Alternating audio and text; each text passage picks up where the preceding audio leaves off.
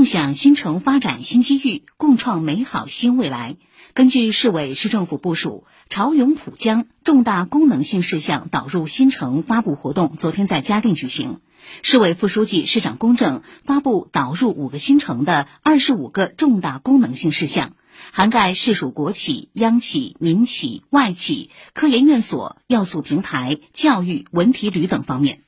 仪式上，市委常委、常务副市长吴清介绍关于推动向新城导入功能的实施方案，副市长彭晨雷主持活动。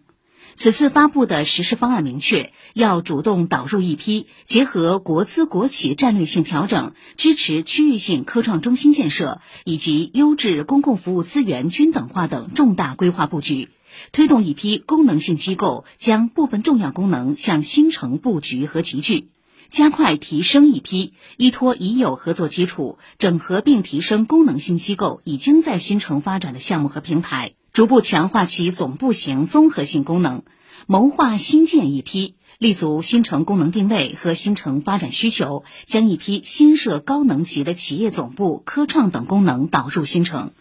随后，公正一行来到位于嘉定新城的瑞金医院肿瘤质子中心，查看由科技部、国家卫健委、中科院与上海市合作的首台国产质子治疗示范装置。